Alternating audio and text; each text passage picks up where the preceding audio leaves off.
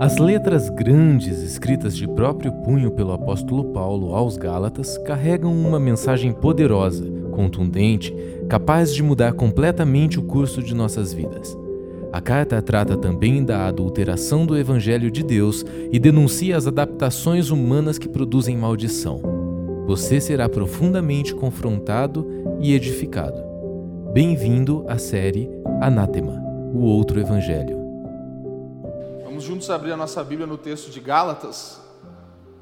Então, você que está aqui pela primeira vez ou que não está acompanhando a série, saiba que nós temos uma continuidade, é, uma leitura sequencial aqui dos textos bíblicos. Então, talvez vão ter coisas que você, nós vamos só mencionar, né, que você talvez que não ouviu as outras palavras, não vai saber do que a gente está falando. Mas você pode ir lá nas plataformas digitais, na sua preferida de áudio, de vídeo, podcast, essas coisas todas, e ouvir as palavras anteriores da série, a, a série Anátema, que nós estamos aqui, que é a série de exposição da carta aos Gálatas. Então, você pode fazer isso através das plataformas digitais. Mas hoje nós vamos nos ater a essa porção dessa manhã, que é o capítulo 2, do versículo 11 até o 21. Gálatas 2, do 11 ao 21.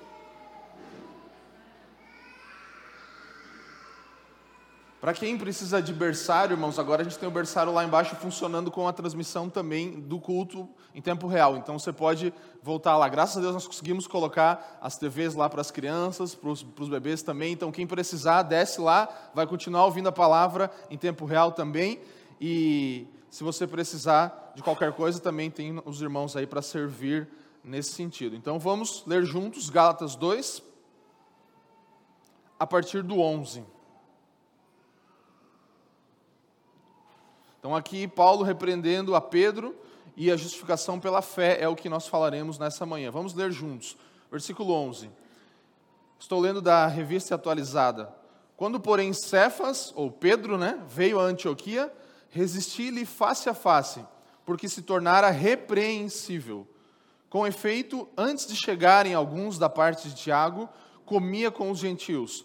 Quando, porém, chegaram, afastou-se e por fim veio a apartar-se, temendo os da circuncisão.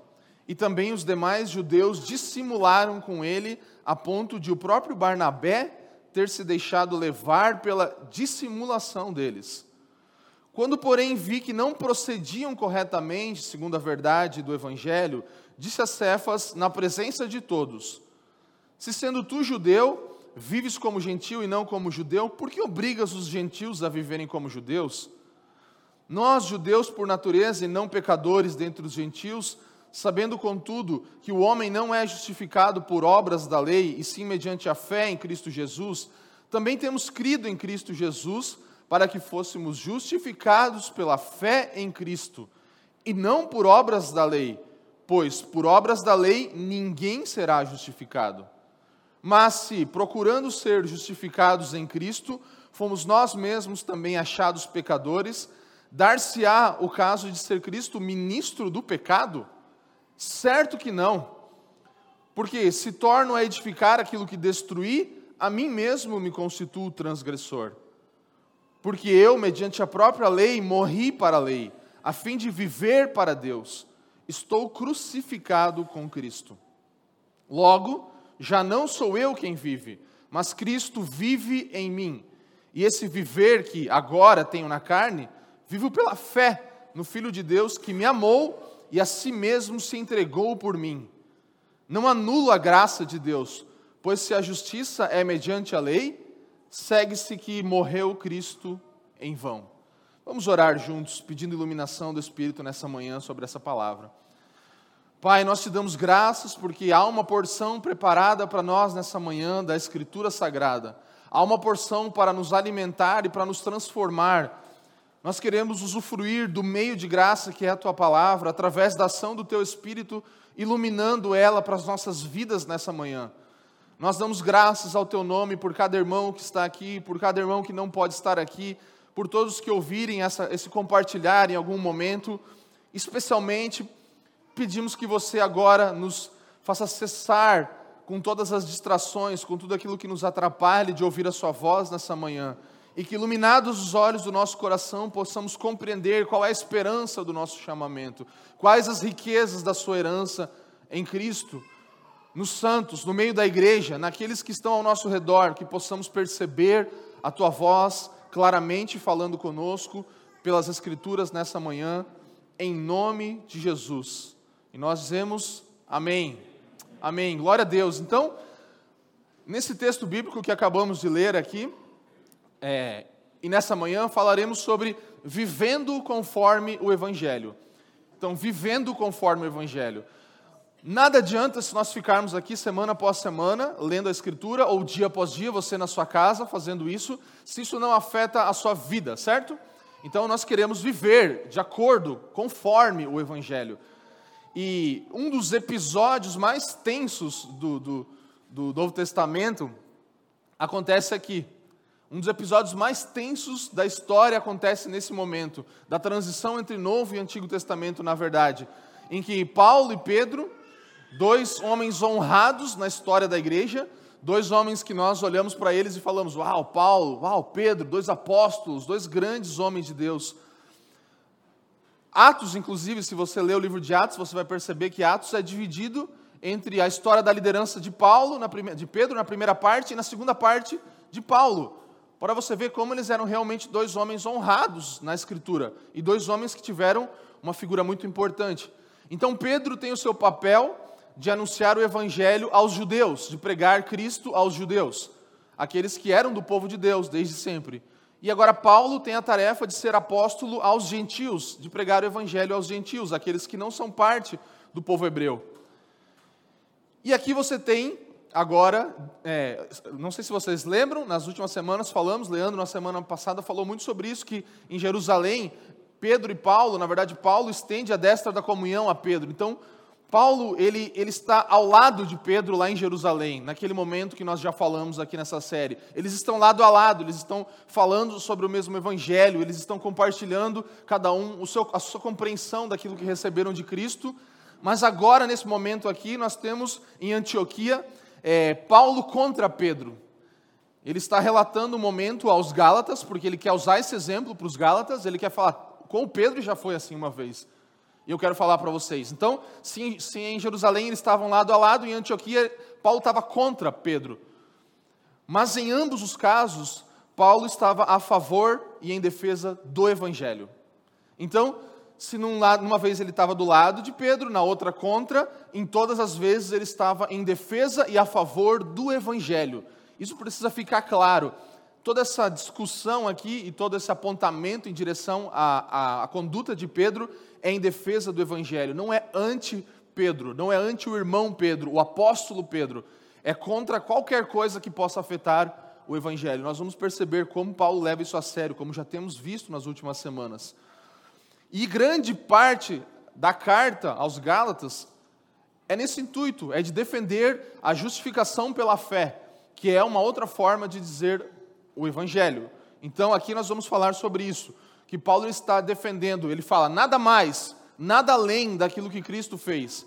Você não pode acrescentar nada ao Evangelho, porque o Evangelho falso, anátema, é Cristo e mais alguma coisa. É a morte, a ressurreição, a morte, a vida de Cristo a ressurreição dele por nós, por nossos pecados, mais algo. E Paulo ele tem um compromisso sério com o Evangelho. Então, na primeira parte, acompanhe comigo, eu usei a revista atualizada e agora, intencionalmente, eu vou usar a NVI, porque assim você já vai percebendo a diferença das traduções, e a NVI é uma versão muito boa também para nós usarmos. Então, o texto da NVI vai falar assim no versículo 11. Quando nós estamos querendo mostrar isso que Paulo está definindo, que é o evangelho acima de tudo. Versículo 11: Quando, porém, Pedro veio a Antioquia, enfrentei-o face a face, por sua atitude condenável. Então, Paulo está falando: eu enfrentei o meu irmão, apóstolo Pedro, cara a cara. Eu falei: você está sendo, as suas atitudes estão sendo condenáveis. É importante nós pensarmos que a repreensão aqui do apóstolo Paulo para com o apóstolo Pedro era na conduta dele, não no ensinamento do evangelho. Pedro também pregava o evangelho e ele estava anunciando ali aos, aos judeus o evangelho também. Eles tinham um acordo nisso, na mesma mensagem. Mas na conduta, Pedro estava falhando. Então, Imagina que se Pedro, apóstolo Pedro, é, pôde ser condenado no, na sua doutrina, e, e, e, se ele precisou ser relembrado do Evangelho, quanto mais eu e você, nessa manhã de domingo, não precisamos ser relembrados do Evangelho. Então, se você está falando, ah, de novo vamos falar do Evangelho, sim, Pedro precisou, a não ser que você se considere acima dos apóstolos. Né? Você fala, não, eu não preciso mais ouvir a mensagem do Evangelho. O que eu sei que nem, nenhum de nós falaria. Então, a mensagem do Evangelho é para mim. Fala isso, a mensagem do Evangelho, mensagem do evangelho é para mim eu preciso do Evangelho. Então, aqui, todos até Pedro precisam e todos até nós precisamos. Não são os que estão lá fora perdidos que precisam do Evangelho. Eu e você precisamos. Então, é, Paulo também mostra algo aqui que eu botei no próximo slide. O Evangelho é maior do que o apóstolo. Então, no próximo, ali, isso, o Evangelho é maior do que o apóstolo. Então, ainda que o Pedro seja um cara de autoridade aqui, tem algo que tem mais autoridade que ele. E a verdade também está acima da personalidade. Então, verdade acima da pessoa, da personalidade que era o nosso amigo e apóstolo Pedro. Porque Pedro, ao negar os irmãos, ele mais uma vez nega a Cristo. Lembra do Pedro que negou a Cristo? Ele mais uma vez está fazendo a mesma coisa de outra forma agora. Essa é a repreensão de Paulo. Então, o contexto do, do, Antigo Testamento, nós precisamos trazer aqui, porque era disso que se tratava. Haviam leis de purificação. Ninguém podia entrar na presença de Deus se não estivesse puro.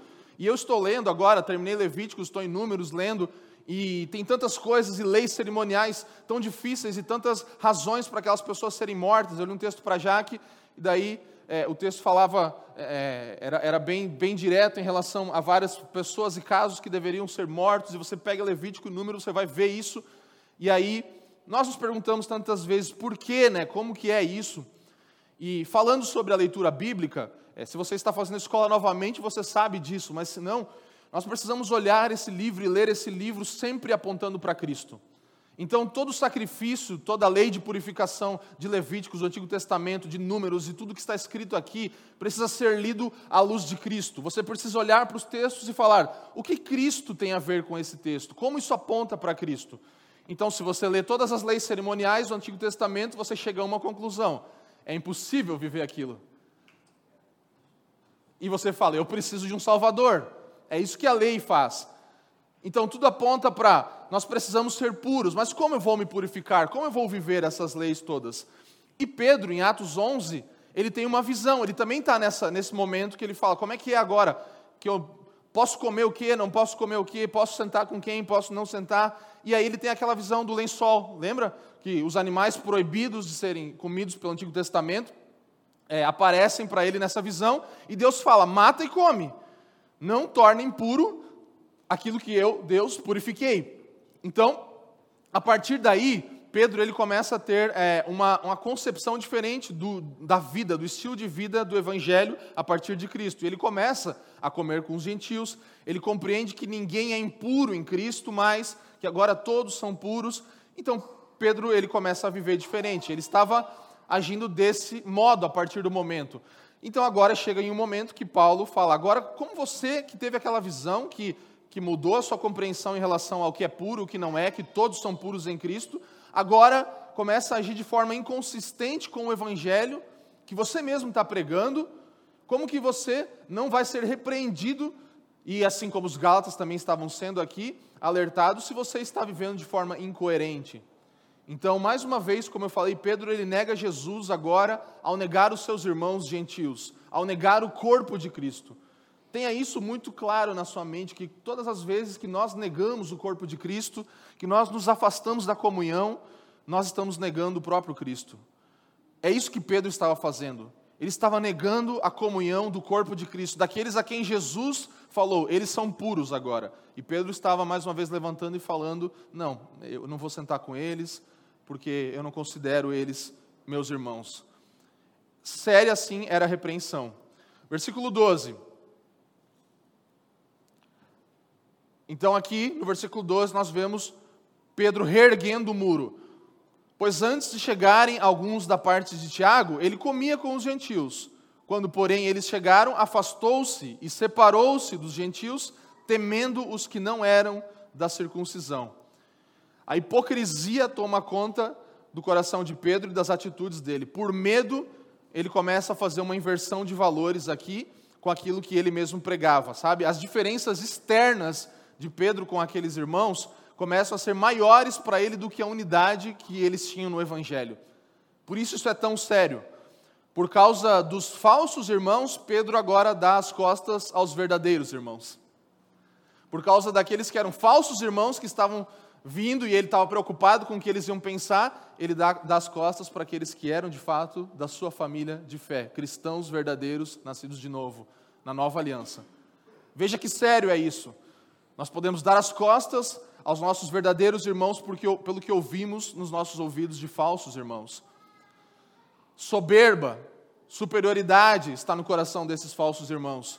E isso é um perigo para mim e para você também, ainda agora mais que cada vez nos aprofundamos no estudo, no conhecimento de Deus, na boa teologia e tudo isso. Cuide para que o seu coração não se torne soberbo e você agora não perca comunhão com os seus irmãos que ainda não alcançaram o seu nível. Sabe? Isso é muito sério, isso é muito grave. Nós precisamos estar alertas e pensar que aquilo que sabemos não é tudo e tudo que sabemos não é nada diante do conhecimento de Cristo. Então, não tenha ar de superioridade, posições de superioridade para com irmãos mais humildes. Tim Keller, na nossa primeira citação, fala isso muito claro, e nós precisamos ouvir a voz de Deus através da citação que ele tem no livro Gálatas para você. Ele fala assim: cristãos da classe operária podem ter aversão aos provenientes de um ambiente mais, entre aspas, refinado. E o contrário também é fato. Cristãos de determinada posição política podem se aborrecer com a presença daqueles de outro extremo do espectro. Cristãos com muitos talentos podem se sentir infelizes quando pessoas que consideram medíocres são tratadas como iguais em sua igreja. Cristãos socialmente polidos sentem-se pouco à vontade perto de crentes com menos traquejo social ou socialmente marginalizados, e o contrário também é verdadeiro. Então eu quero que você olhe para você nessa manhã e eu olhe para mim e veja como nós temos tratado os irmãos diferentes de nós, sejam eles entre aspas superiores ou entre aspas inferiores a nós. Esse é, é o chamado para nós aqui, que nós precisamos ter comunhão com todos os irmãos. Por educação, muitas vezes nós sentamos juntos dos irmãos diferentes, mas nós não comemos com eles, se é que você me entende. Nós estamos juntos, nós nos encontramos, nós compartilhamos até a paz na liturgia, né? Mas nós não queremos estar com pessoas diferentes de nós, muitas vezes, que são, que pensam totalmente, que não têm o mesmo estilo, que não têm a mesma compreensão, que não têm a mesma, a mesma sabedoria, a mesma inteligência, a mesma formação do que nós. E isso faz com que relacionamentos formais e superficiais sejam estabelecidos. Que quando chega um momento de constrangimento, nós fazemos como Pedro e nos levantamos e falamos: é, Eu nem sei direito quem é aquela pessoa. Eu não, não sei, eu vou estar aqui com o cara que eu gosto agora de estar. Então nós não compartilhamos vida muitas vezes por isso. Nós geralmente nós deixamos isso para as reuniões oficiais da igreja, né, para estar com todo mundo. Então o meu chamado para você nessa manhã é isso. Nós não podemos pensar que nós somos superiores. Sabe? Nós não não conseguimos ver que somos apenas diferentes. Nós consideramos nosso estilo e costumes superiores uns aos outros. Esse é o alerta a Pedro e a nós nessa manhã. Tenha em mente que sim, nós somos diferentes, mas ninguém é superior a ninguém no corpo de Cristo. Senão, nós levantamos o muro que, muro, muro que já está derrubado. Levantamos o muro que Cristo derrubou. Esse é o alerta aqui para Pedro e para mim e para você. Não vamos levantar o muro que Cristo já derrubou na cruz do Calvário. Barreiras denominacionais, sociais, culturais, raciais, ruíram na cruz de Cristo, amém? Elas ruíram na cruz de Cristo. Não há mais judeu, gentil, pobre, grego, é, é, inteligente, instruído. Não, todos somos um. A única coisa que pode nos limitar de ter comunhão uns com os outros é a incredulidade, é a falta de Cristo para a salvação, de crer em Cristo para ser salvo. Essa é uma barreira para a comunhão. Não tem como ter comunhão profunda e verdadeira com alguém que não nasceu de novo. Isso é fato. Mas é a única coisa que nos impede é que se alguém da mesa em que nós estamos não está em Cristo, então nós vamos pregar o Evangelho para que essa pessoa também esteja em Cristo no determinado momento, se assim aprover ao Senhor. Mas nós precisamos entender que se Deus aceitou os nossos irmãos, quem somos nós para negá-los? É isso que Pedro estava estava incorrendo aqui? Ele viu no véu e Deus falou: Se eu purifiquei, como você pode agora dizer que não é puro? E isso se aplica agora aos irmãos aqui também. Se Deus aceitou os nossos irmãos, como nós poderemos negá-lo? E o versículo 13 mostra o que está em jogo. O que está em jogo aqui? Os demais judeus, versículo 13 diz, se uniram a ele nessa hipocrisia, de modo que até Barnabé se deixou levar. Então, o que começou a acontecer? Não só Pedro estava nessa história.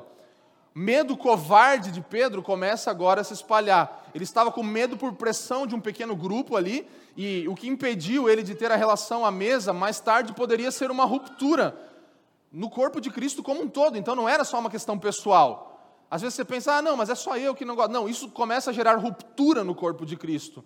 Então, se assim continuasse, se Paulo não fosse tão enfático e tão duro para com Pedro nesse momento, nós possivelmente viveríamos uma ruptura entre cristãos judeus e cristãos gentios até hoje. Então, ainda que Cristo tenha derrubado isso, ele teria meios para fazer de outra forma, mas aqui o ponto é que não era só uma coisa pessoal, era uma coisa que geraria, estava já começando a gerar efeitos colaterais. Então, atitude de Pedro, o que, o que, por quê e qual é o resultado? Eu coloquei aqui. O que, que Pedro fez?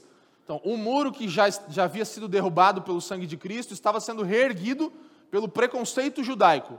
Esse é o que aconteceu aqui na atitude de Pedro. Por que isso aconteceu? Pedro estava negando o que outrora havia afirmado por medo. Estava negociando a essência do evangelho da graça. Então, por medo, ele estava fazendo isso, negociando a essência do evangelho que ele pregava antes.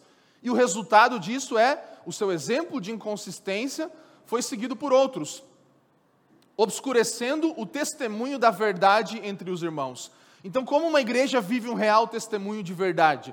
É quando nós vivemos cons consistentemente aquilo que pregamos. Essa é a chamada nessa manhã, para que toda essa série de Gálatas e tudo que você lê todos os dias na sua Bíblia seja consistente na sua vida. Porque senão o testemunho da verdade no meio da igreja vai começar a falhar. Nós não vamos ser o testemunho da verdade. Então, colocando em xeque aqui, basicamente cinco coisas para você ver como era grave. O que estava em xeque só por essa atitude de Pedro, o nosso irmão e apóstolo. A unidade da igreja estava em jogo, a justificação pela fé estava em jogo, a liberdade da lei estava em jogo, o evangelho estava em jogo, em xeque, e a graça de Deus. Não era qualquer coisa, não era só, ah, mas ele só não comeu com, com os gentios. Não, era muito grave, por isso a repreensão tão séria de Paulo aqui. No versículo 14, continuando a nossa leitura, nós vemos que o texto diz o seguinte: Quando vi que não estavam andando de acordo com a verdade do Evangelho, declarei a Pedro diante de todos: Você é judeu, mas vive como gentio e não como judeu. Portanto, como pode obrigar gentios a viverem como judeus? Percebe a diferença do primeiro versículo para esse? O que, que acontece? No primeiro confronto era face to face, né? Face a face. Eles estavam um diante do outro, aquela conversa. Então, Pedro, precisava falar para você, cara, esse negócio que você está fazendo. Tá... E aí, parece que não deu muito certo, ou não sei, né? A gente não sabe o, o, o que aconteceu entre aqui, mas ele fala que viu que não estavam andando de acordo com aquilo que ele tinha repreendido. Então, ele começa agora publicamente repreender o irmão Pedro. Imagina que sério. O irmão Pedro, apóstolo, sendo repreendido publicamente diante de toda a igreja, de todos os irmãos. Isso aqui nos ensina que é, escândalos públicos precisam ser tratados em público. E isso é algo constrangedor. E nós colhemos muitas coisas difíceis com essas, esses enfrentamentos em público, mas a Bíblia está nos mostrando que esse é o padrão de Deus. Então, se alguém te repreender no secreto, ouça, porque você vai evitar uma série de coisas. Você vai evitar um lugar onde que. Eu estou falando de uma repreensão bíblica, não estou falando de um irmão que não gosta da roupa que você veste. Não é isso, gente. Estou falando de uma repreensão bíblica, quando incorremos em erros. Então, nós podemos evitar esse confronto na presença de todos, mas o apóstolo Pedro aqui não evitou. E isso tudo eu estou falando não porque nós podemos olhar para Pedro como menor, mas porque se Pedro fez, olha para mim e para você. Se apóstolo Pedro estava aqui endurecido no coração dele nesse momento, olha para mim e para você e veja se eu e você não temos inconsistência com aquilo que falamos na nossa vida.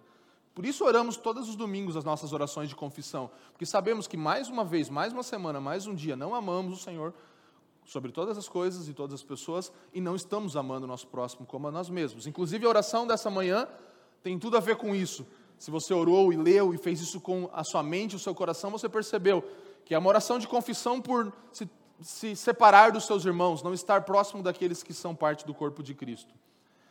Então a inconsistência se demonstra como aqui? A atitude em desacordo com a teologia. O teólogo apóstolo Pedro tinha uma boa teologia, mas a atitude estava em desacordo. Então não adianta ter boa teologia se não tiver atitude.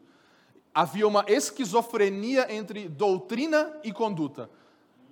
Doutrina e conduta estavam em mundos diferentes, em realidades paralelas aqui na vida do apóstolo Pedro. Então, nós precisamos entender que essas coisas precisam andar sempre juntas. E o problema não estava na doutrina e nem na teologia e nem na fé de, de Pedro, mas na prática, na conduta. Então, fé e prática aqui estão separados. Há um abismo entre a convicção do apóstolo Pedro e a sua ação. Então, há um abismo muito grande entre essas duas coisas. Doutrina e prática precisam andar de mãos dadas. Nós não podemos separar aquilo que Deus uniu. Amém? Vocês estão comigo, gente? Então, Vamos no próximo slide, falando sobre hipocrisia. Doutrina sem vida é igual ao quê? Racionalismo estéreo. E vida sem doutrina, vamos lá? Misticismo estéreo. Então, doutrina sem vida é um racionalismo histérico, é um racionalismo sem noção. E vida sem doutrina pode se tornar um misticismo nas mesmas proporções. Então, nós não podemos colocar nada dessas, dessas, dessas duas realidades, que são fé e prática, que são é, convicção e ação, que são teologia e atitude em, em, em antítese. Né? Então, outra coisa que nós podemos aprender aqui também com o nosso irmão Paulo, o apóstolo, que nós não podemos colocar os relacionamentos acima da verdade. Então, se há uma verdade, e Cristo é a verdade, e o Evangelho é a verdade, os nossos relacionamentos não podem estar acima disso. Ele estava falando aqui com um outro apóstolo, que era alguém de autoridade como ele, que era alguém amigo dele, mas ele fala: não, o nosso relacionamento ainda não está acima de uma coisa que nada pode estar acima, que é o Evangelho, que é a verdade. Sabe? A ferida feita por um amigo é muito melhor do que a bajulação. Se um amigo faz uma ferida em você, receba isso, porque isso é melhor do que ele te bajular. Paulo aqui não estava pegando leve com Pedro, ele estava ferindo ele de verdade. Então receba as feridas que seu amigo de verdade está fazendo em você, sabe? Se nós colocarmos a unidade acima da verdade, nós vamos sacrificar ambas. Se nós colocarmos a unidade acima da verdade, já não há mais unidade e também não há verdade. Então, com a sua atitude firme, leal, Paulo, ele não perdeu a amizade de Pedro. Nós vamos ver isso na continuidade e ainda salvou a integridade do evangelho. Então, só se tornou uma amizade, um relacionamento ainda mais profundo, porque a verdade não foi comprometida. Então, tenha isso em mente. Se nós colocarmos a unidade acima da verdade, nós não ficaremos com nenhuma delas. Não há unidade sem verdade. Então, nada pode estar acima da verdade. Sabe, às vezes a gente pensa que comunhão e repreensão são duas coisas antagônicas, contrárias, excludentes. Não, elas, elas se complementam. Comunhão e repreensão são coisas que andam juntos. Se alguém tem verdadeira comunhão com você, em alguma hora vai, vai te repreender. E isso faz parte da comunhão também. Então não pense isso como coisas contrárias. Paulo, como falei, ele estendeu a destra da comunhão a Pedro lá em Jerusalém e agora ele o repreende em Antioquia. E isso não muda a comunhão dele com Pedro. Então, o Evangelho, um dos autores que eu li dos, dos comentários fala isso, que o Evangelho não é uma plataforma de relação, relações públicas. O Evangelho não é uma plataforma de relações públicas em que nós mantemos ali o, né, a paz acima de tudo. Ah, não, é que eu quero ter paz com todos, então não, não, você não pode ter paz com todos se o Evangelho está sendo comprometido. É. Essa é a verdade. Que Paulo está aqui falando aos Gálatas tão seriamente na repreensão ao seu irmão apóstolo também Pedro. Sabe, nós precisamos entender que autoridade e humildade andam juntas. Sabe, você pode olhar, mas ele estava sendo humilhado, isso não diminuiu, diminuiu a autoridade de Pedro. Ele tinha humildade para ouvir Paulo e ainda continuar tendo a sua autoridade como um apóstolo, como nós vemos na sequência. Então, Pedro, ele, ele acolheu com humildade a repreensão.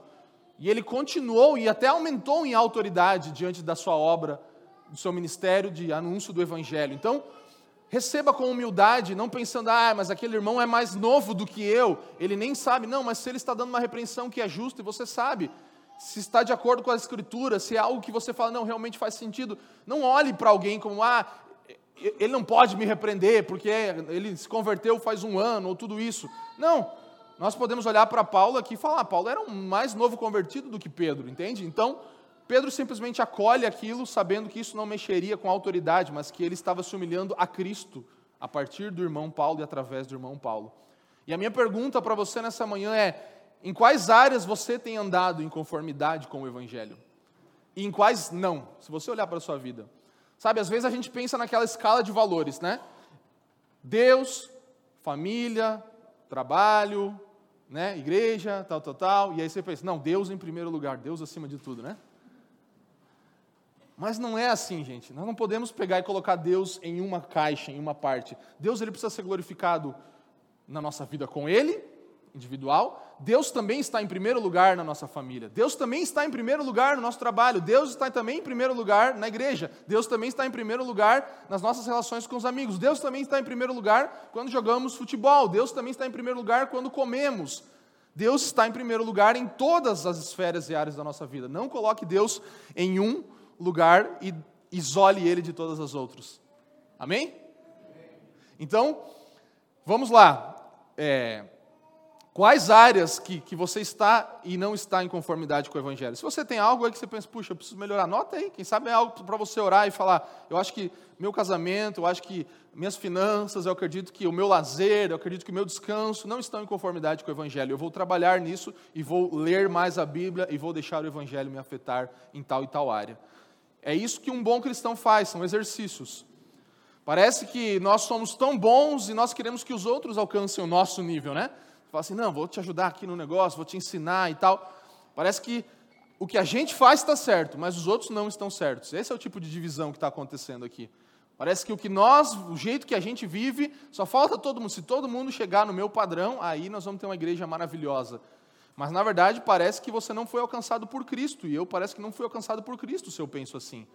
Porque Cristo não me colocou em um patamar ou você em um diferente. Então, muitas vezes nós agimos como não alcançados por Cristo. Isso é o que mais parece na nossa vida.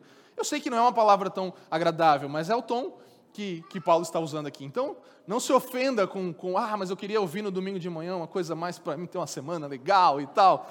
Sua semana vai ser muito melhor se você aplicar tudo isso aqui na sua vida. Amém? Então vamos para a segunda parte dessa palavra, do versículo 15 ao 21, que agora vai tratar do tema justificação pela fé. E justificação pela fé é uma doutrina central do cristianismo. Não é algo que é um anexo, é uma doutrina central. O que diferencia o cristianismo de todas as outras religiões é a justificação pela fé, porque toda religião tem coisas a serem feitas para alcançar salvação, para alcançar alguma coisa, e o cristianismo ele oferece tudo pela graça. Então, alguém pagou o preço e foi nos entregue de graça, e agora nós temos a justificação somente pela fé, não por obras. Então, isso é a diferença entre cristianismo e qualquer outra religião, né? E ainda há vertentes do cristianismo que não entram nessa realidade, ou até igrejas evangélicas que não entram nessa realidade de ser irmãos que vivem a justificação pela fé. Então, mais uma vez eu quero te lembrar disso nessa manhã. Isso é algo que, se você sair aqui pensando, já está bom. Se Pedro precisou ser lembrado da justificação pela fé, quanto mais nós, sempre de novo. Né? Então, se Pedro precisou, quanto mais nós. O que é justificação? Justificação é ser puro, é ser aceitável diante de Deus, é alguém que se tornou aceitável. Então, Justificação basicamente é: não há nada mais a ser feito ou a deixar de fazer para sermos aceitos. Isso é justificação. Somos justificados. Ponto. Não há nada mais a ser feito ou deixar de fazer. Então, esse é o conceito de justificação. Ponto. Aceitáveis. 15 e 16a de Gálatas 2, vamos ler juntos, dizem o seguinte: nós, judeus por natureza e não pecadores dentre os gentios, sabendo contudo que o homem não é justificado por obras da lei, e sim mediante a fé em Cristo Jesus. O que, que esse texto está falando? Apesar de nós sermos pecadores, nós não estamos mais debaixo da condenação. Então, nós não estamos mais debaixo da lei. É que Paulo está falando aqui. Nós não somos aceitáveis porque nos tornamos justos, de fato, mas nós nos tornamos justos porque somos aceitáveis a Deus. Então, o que nos torna justos é porque Deus nos aceitou, e não a nossa justiça que vai fazer com que sejamos aceitos. Entendeu?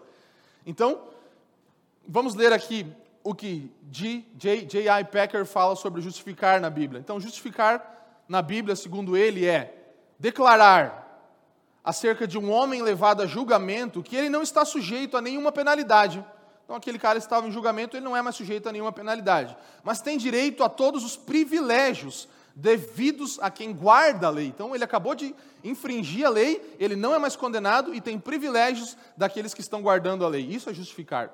Justificar é o ato do juiz que pronuncia a sentença oposta à condenação. Oposta à condenação. Então, seria condenado, mas vai ter os privilégios de um justo, de indulto e imunidade legal. É isso que um justificado recebe. E se nós pensarmos que fora de Cristo alguém pode ser justificado, nós vamos perceber que isso não é possível, porque ninguém jamais foi justificado pelas obras da lei. Ninguém que você lê na Bíblia, Abraão, é, Moisés, Isaac, todas essas pessoas, ninguém, Davi não foi justificado pelas obras da lei, porque ninguém jamais cumpriu as obras da lei. Então, se ninguém cumpriu as obras da lei, ninguém pode ser justificado por elas. Nós até podemos cumprir externamente né, algumas coisas, alguns requisitos, mas somente Cristo cumpriu todos os requisitos da lei. Somente Cristo cumpriu toda a lei plenamente. E Timothy Keller vai nos falar assim, dentro desse, dessa ideia da justificação. Tudo o que é exigido de nós para que sejamos justificados, portanto, é reconhecer nosso pecado e nossa impotência, arrepender-nos da autoafirmação e do farisaísmo e depositar toda a confiança em Jesus Cristo para nos salvar. Fé em Jesus Cristo não é apenas convicção intelectual, mas comprometimento pessoal. É um ato de compromisso, não somente concordar com o fato de que Jesus viveu e morreu, mas voltar-se para Ele em busca de refúgio e pedir-lhe misericórdia. Então, o que Paulo está falando aqui, no contexto todo, é isso. Não é só você aceitar Jesus. Só concordar, ah, eu concordo, legal, realmente o que Jesus fez na cruz foi bom. É viver de acordo, é adequar a sua vida a esse padrão. É isso que um verdadeiro cristão, alguém salvo e justificado, faz. Às vezes a gente pensa que justificação é perdão. Justificação é muito mais do que perdão. É muito maior do que perdão. Uma vez que você foi justificado pela fé, nunca mais você vai ser declarado culpado diante de Deus. É isso que nós estamos falando aqui. Uma vez que nós somos justificados diante de Deus, nós nunca mais seremos culpados diante dele e nunca mais receberemos condenação. Ainda que nesse tempo todo nós experimentemos vez após vez o perdão maravilhoso de Deus, ainda que nos esforçando para viver de forma correta e errando aqui e ali, e nos frustrando com isso, nós temos acesso ao perdão de Deus, mas a justificação é de uma vez por todas. Todo cristão verdadeiro precisa entender isso. Justificação é mais do que perdão. Uma vez que você foi justificado, você nunca mais será culpado diante de Deus. Eu sei que tem uns irmãos falando glória a Deus aí quietinho, mas é isso mesmo, você tem que falar glória a Deus, cara. Não é? Você tem que dar um glória mesmo, do tamanho da tua vitória. Né? Glória! Tipo esse, entendeu? Uma vez que nós somos justificados, nós nunca mais seremos declarados culpados. Justificação é um ato e não um processo. Amém? Justificação é um ato. Feito. Juiz, bateu o martelo. Feito. Consumado. Não é um processo. Ah, eu estou sendo justificado, eu tento fazer um negócio aqui, eu tô se... e a minha justificação, quem sabe, eu... não, você foi justificado em Cristo. Ato, não processo. Nós não somos salvos, já, a gente sempre fala isso, nós não somos salvos pelas obras, mas para obras. Nós somos salvos para fazer boas obras e não pelas obras que tentamos fazer para nos salvar. Eu quero rapidamente trazer aqui uma diferença entre justificação e santificação para você nesse próximo slide. E nós não vamos falar sobre tudo isso, mas é só para você entender a diferença e que as duas coisas andam juntas, mas elas são diferentes. Então, o que é justificação e o que é santificação? Enquanto justificação é uma causa, é o porquê nós podemos ser santos, a santificação é o resultado de nós nos tornarmos justos. E é o processo que nós estamos vivendo para nos tornarmos justos. Então não confunda. Enquanto justificação é um ato de Deus confirmado, monergista de Deus, somente Ele fez, Ele nos justificou. A santificação é um processo com Deus, em parceria com Deus, sinergismo. Enquanto justificação acontece fora de nós, ou seja, não é algo que nós fazemos nada, acontece, Deus faz isso fora de nós, a santificação é um processo dentro de nós, transformação que vai acontecendo. Enquanto justificação acontece, como falei, no tribunal de Deus, então em um lugar onde Ele é juiz, a santificação acontece em nosso coração, onde nós somos transformados em tudo que precisamos ser transformados para nos tornarmos a imagem e semelhança do Filho de Deus. Enquanto justificação é uma imputação, santificação é uma transformação. Você recebeu justiça imputada sobre você, e você está no processo de santificação, que é transformação. Enquanto justificação é uma obra do Pai, o Pai fez isso, o justo juiz no seu filho, agora a santificação é uma ação do Espírito Santo na minha e na sua vida. O Espírito Santo nos transforma pela palavra. Enquanto justificação é um veredito judicial definitivo, como eu falei aqui, a santificação é uma caminhada para a vida toda. Amém?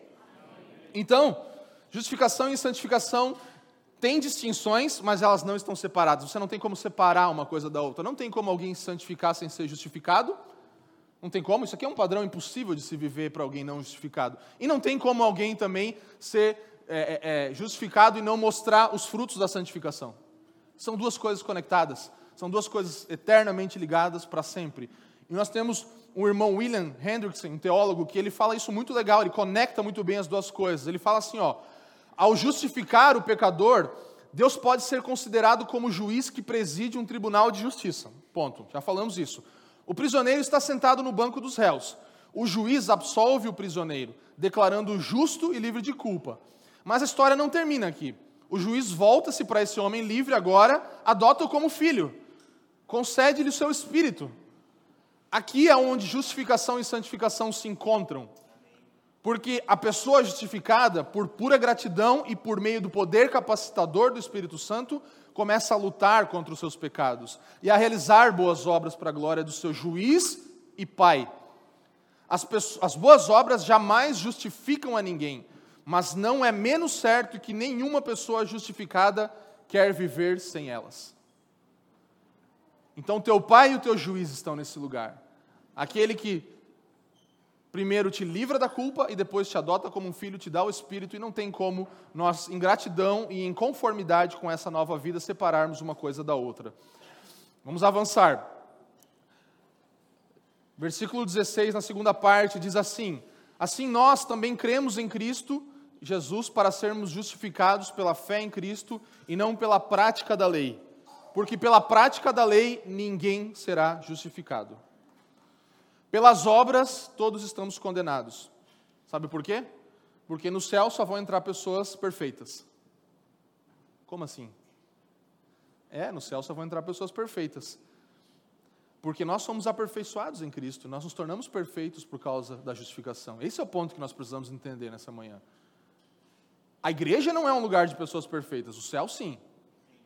O lugar para onde nós vamos nós, nós morremos para a lei como meio da salvação, como o Leandro Alves falou aqui. Nós morremos para a condenação que a lei poderia nos causar. Nós não somos mais condenados pela lei.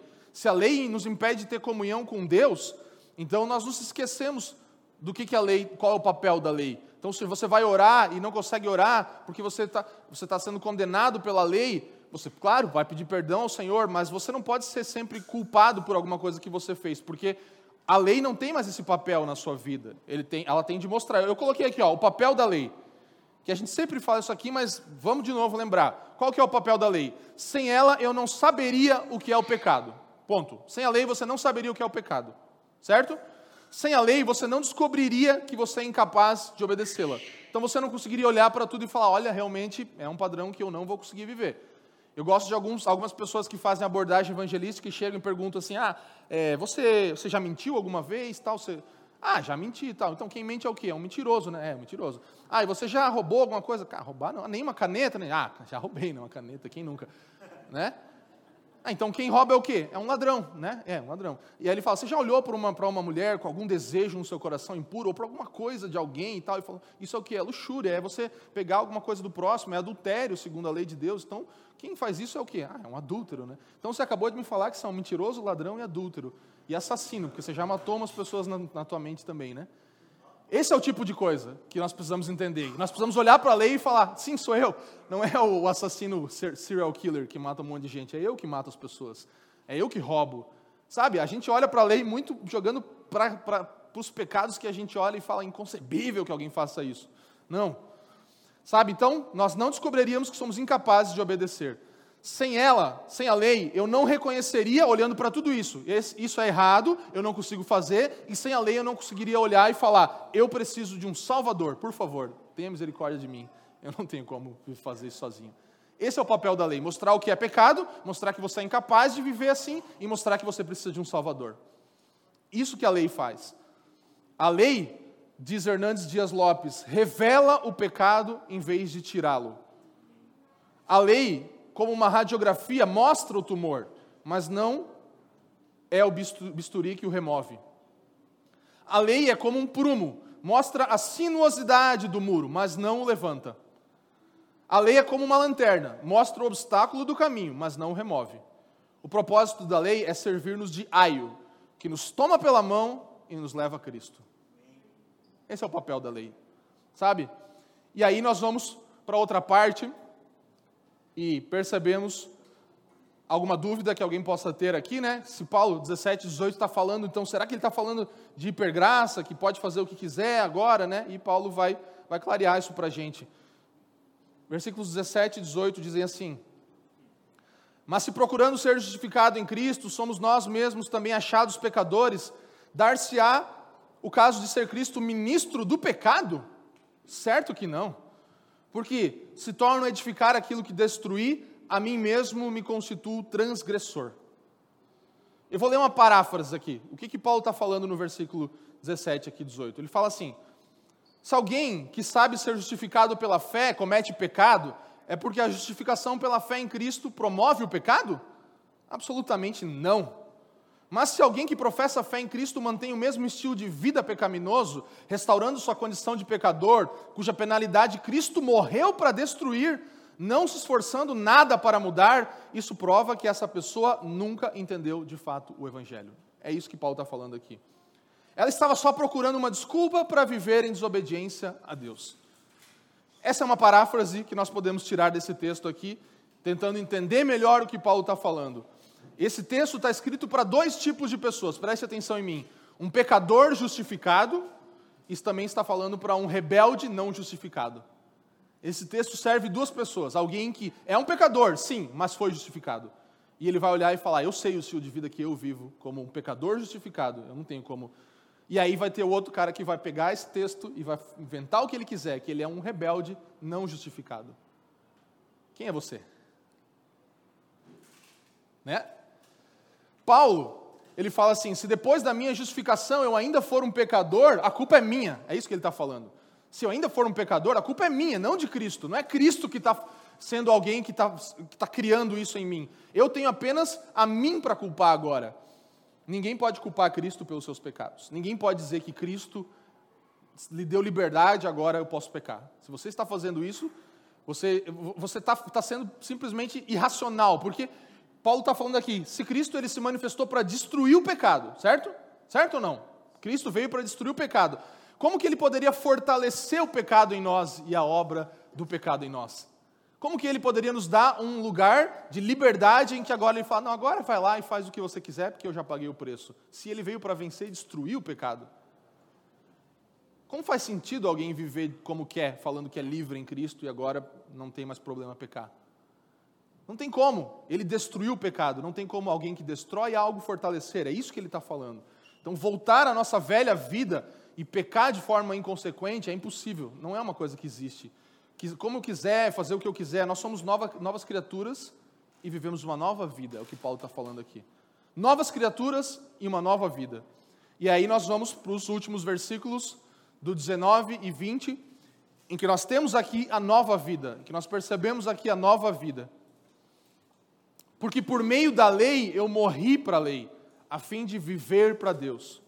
Fui crucificado com Cristo. Assim já não sou eu quem vive, mas Cristo vive em mim. A vida que agora vivo no corpo, vivo-a pela fé no Filho de Deus, que me amou e se entregou por mim. Mais uma vez eu tomo uma paráfrase aqui do Tim Keller, que ele fala assim: o que Paulo está dizendo aqui? A própria lei me mostrou que eu jamais conseguiria me tornar aceitável por meio dela. Portanto, eu deixei de viver para ela, porque não vai adiantar, não vou conseguir ser aceitável por ela. Então, eu morri para ela como meu salvador. Embora obedecesse a Deus antes, era só para obter coisas dele, era para mim mesmo, como Paulo fazia. Hoje, obedeço apenas para agradá-lo, agora eu vivo para ele. Essa é a nova criatura, essa é a nova vida. É vivermos para Deus. Tudo é diferente na nossa vida, porque a nossa vida é diferente agora. Porque nós somos diferentes, nós estamos e renascemos de uma nova natureza. Amém, gente? Então, o versículo 20 continua dizendo, na minha paráfrase aqui: Agora, ao viver a minha vida, ao fazer minhas escolhas e meu trabalho, lembro o tempo todo de quem eu sou pela fé em Cristo, que tanto me amou. Então, agora eu vivo em tudo que eu faço de um outro jeito. As minhas escolhas, tudo que eu faço, estão de acordo com aquilo que é a vida de Cristo, não a minha vida. Porque a vida que eu vivo agora não é mais a minha vida, mas é a vida de Cristo. É a vida que Cristo conquistou e viveu por mim perfeitamente aqui. Por isso, o céu é só para pessoas perfeitas, porque nós somos considerados perfeitos aos olhos de Deus por causa de Cristo. Isso é maravilhoso. E aí nós temos acesso a um lugar, a um lar celestial não por nossas obras, porque nunca conseguiríamos cumprir toda a lei. Então, em Cristo, nós temos poder para três coisas. Fale comigo: me arrepender, com alegria, eu vou me arrepender dos meus pecados sempre, uma vez por todas e depois sempre de novo, né? Então, é, é isso que é o arrepender. E em Cristo eu tenho poder para, diga comigo, vencer, vencer os meus temores. Então, aquilo que Paulo, Pedro estava enfrentando aqui, em Cristo ele tinha poder para vencer o temor, e em terceiro lugar, em Cristo nós temos poder para obedecer. Diga, obedecer. Aquilo que ele fez por mim me dá poder, aquilo que, que Cristo fez por mim me dá poder para me arrepender, vencer e obedecer.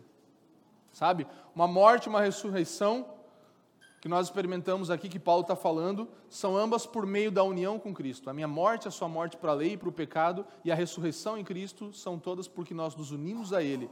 A morte a ressurreição de Cristo é o que nós compartilhamos, não é a minha e a sua morte. Nós morremos com Cristo e vivemos a vida de Cristo. Então nós compartilhamos da morte e da ressurreição de Cristo. Não é sobre nós, é sobre a morte e a ressurreição de Cristo, da qual nós graciosamente, misericordia, misericordia, misericordiosamente, amém? Podemos usufruir, amém? Então nós vivemos para Deus morrendo para a lei. Nós vivemos para Deus sendo crucificados com Cristo. Nós vivemos para Deus porque Cristo vive em, em nós, em mim. E nós vivemos para Deus confiando na graça dele para vivermos desse modo. Sabe? É, você e eu, nós somos tão amados por Deus. Paulo ele fala isso no versículo, ele fala ali: que tanto me amou, Cristo que tanto me amou, Deus que tanto me amou. Nós somos tão amados por Deus como se nós tivéssemos vivido a vida que Cristo viveu. Tudo aquilo que nós vivemos na nossa velha natureza foi trocado pela vida que Cristo viveu. Essa, esse é o escândalo do Evangelho, da graça de Deus para nós. Nós somos tão amados por Deus como Cristo. Por quê? A vida que ele viveu agora é compartilhada conosco. Você é tão amado por Deus como filho em quem ele tem prazer, como filho em quem ele fala: Esse é o meu filho amado em quem eu tenho prazer. Isso é justificação. Você é amado na mesma medida que Cristo é amado pelo seu Pai. E isso mexe com a gente e a gente tem duas posturas, que é tipo falar, não, pera aí, é isso mesmo? Ou a gente se humilha e, e chora diante de Deus e fala, Deus, tudo que você fez, tudo que eu fiz, eu só fiz para me destruir e me afastar de você. Você só fez para me edificar, para me dar vida e para me aproximar de você. E ainda agora eu tenho o direito de ser amado como teu filho amado, Jesus Cristo. É isso mesmo? É isso mesmo. Isso é justificação. Isso é de uma vez para sempre. É isso que acontece de uma vez para sempre. Eu e você somos tão amados, e Paulo aqui ele fala que me amou, ele não está falando daquela coisa geral, agora ele está justamente indo para um ponto falar, não, eu estou falando de relação pessoal. Você precisa aplicar a vida e a morte de Cristo não só pela igreja como um todo, mas por você e por mim, porque fala de vida, fala de viver individual. Então eu e você temos sim um lugar aqui de individualidade diante do Senhor. E o último versículo para encerrarmos diz assim: acompanhe comigo? Agora falando sobre mérito ou graça, que é o que Paulo traz ênfase nesse último versículo. Eu não anulo a graça de Deus, pois se a justiça vem pela lei, Cristo morreu inutilmente. Eu não anulo a graça de Deus, pois se a justiça vem pela lei, Cristo morreu inutilmente. Então, Paulo novamente está deixando claro, mas eu não estou falando que é por mérito nosso. Eu estou falando que é pela graça de Deus. E se não for assim, Cristo veio para cá, para a terra e morreu inutilmente. Sabe, mérito e graça não combinam. Não, não tem associação entre mérito e graça. São duas coisas separadas. Ou você recebe pela graça, ou você se esforça para receber. Nesse caso, o mérito não serve para nada. Porque enquanto a lei vai dizer faça isso ou faça aquilo, a graça vai dizer está feito. Você não vai precisar fazer, está feito. Jesus fez por mim e para você. Então não é mais faça isso ou faça aquilo. A lei não está mais aí. A graça diz está feito. E agora você vai fazer por causa disso. Não para isso, mas por causa disso. Isso é o Evangelho. Calvino, em uma frase clássica dele sobre isso, e a nossa última citação aqui nessa manhã, ele fala assim: se a morte de Cristo é a nossa redenção, então éramos cativos. Se ela é o pagamento, então éramos devedores. Se é expiação, então éramos culpados. Se é purificação, então éramos imundos. No sentido contrário, aquele que atribui as obras à sua purificação, o seu perdão, a sua expiação, a sua justiça ou o seu livramento, torna inútil a morte de Cristo. É isso que Paulo também está falando aqui. Se você foi redimido, se você era cativo, se foi pago um preço por você, se você é devedor, se houve uma expiação, você era culpado, se houve purificação, você era imundo, não tem como você falar que isso tudo foi comprado pelas suas obras, porque aí a morte de Cristo seria inútil. Imagina só, é, imagina só, uma morte inútil. Pensa comigo, rapidamente, para encerrar. O Leandro Alves está lá na casa dele e a casa dele começa a pegar fogo pega fogo, tal, como é, o apartamento dele pega fogo, tudo, e aí eu tô lá, e aí ele já tirou a Cris e o Emanuel de lá, já estão lá fora, e eu falo, cara, eu te amo, eu vou lá, eu te amo. E eu entro no incêndio. Mas ele já estava fora. Eu te amo, cara! Eu morri para quê? Se ele já estava salvo. Agora pensa diferente. Ele está lá, daí ele tira a Cris tal, mas o Emanuel ficou preso no negócio, eu estou lá e falo, cara, eu amo o Emanuel, e eu amo você também, eu vou lá, e aí eu consigo tirar o Emanuel lá, e ele vai correndo lá e, e, e, se salva do incêndio, e eu morri naquele incêndio.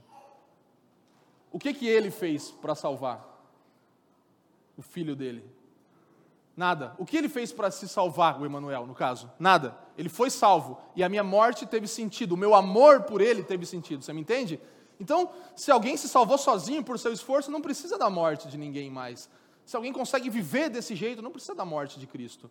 Então é uma morte em vão, por mais que possa parecer bonito, uau, uau, Jesus morreu na cruz e tudo isso, e o filme e tal. Se não é aplicável a mim e a sua vida, é em vão. É isso que Paulo está falando. Se você não, se você quer dizer que você fez coisas maiores do que isso, que foram suficientes para te salvar, então Sabe, se, se nós pudermos nos salvar, o amor de Cristo não faria sentido para nós, a morte dele não faria sentido, não significaria nada para nós. É isso que Paulo está falando. Se nós é, constatarmos que nós não podemos nos salvar, aí a morte de Cristo é tudo para nós.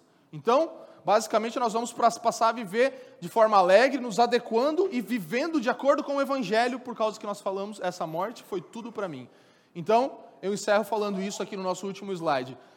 Cristo fará tudo ou nada por você. É isso. Cristo ou ele fará tudo por você, ou ele não fará nada por você. Ou você tem tudo em Cristo, ou você não tem nada em Cristo. Não há um meio termo aqui. Nós precisamos entender que Cristo é o nosso tudo. Ele se entregou por completo a nós. E se nós estamos tentando adicionar algo ou tornar a sua morte uma possibilidade de salvação, então nós estamos falando que ele morreu em vão.